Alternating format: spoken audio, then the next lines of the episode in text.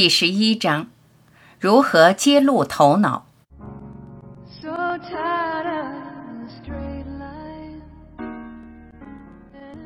看清头脑的根源，你会发现你的真我。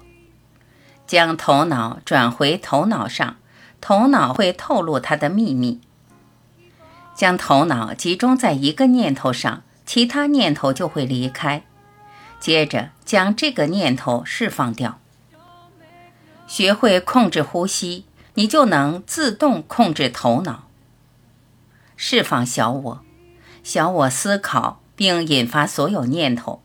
小我将真我视为这具身体，让头脑臣服于上帝。消除一切客观性，头脑就会消失，只剩下主观性。头脑若要被永久清除，就要意识到它不是真实的，只是一个现象，一种幻觉。它的根源就是你的真我。没有客观，只有主观的地方，就是真我之所在。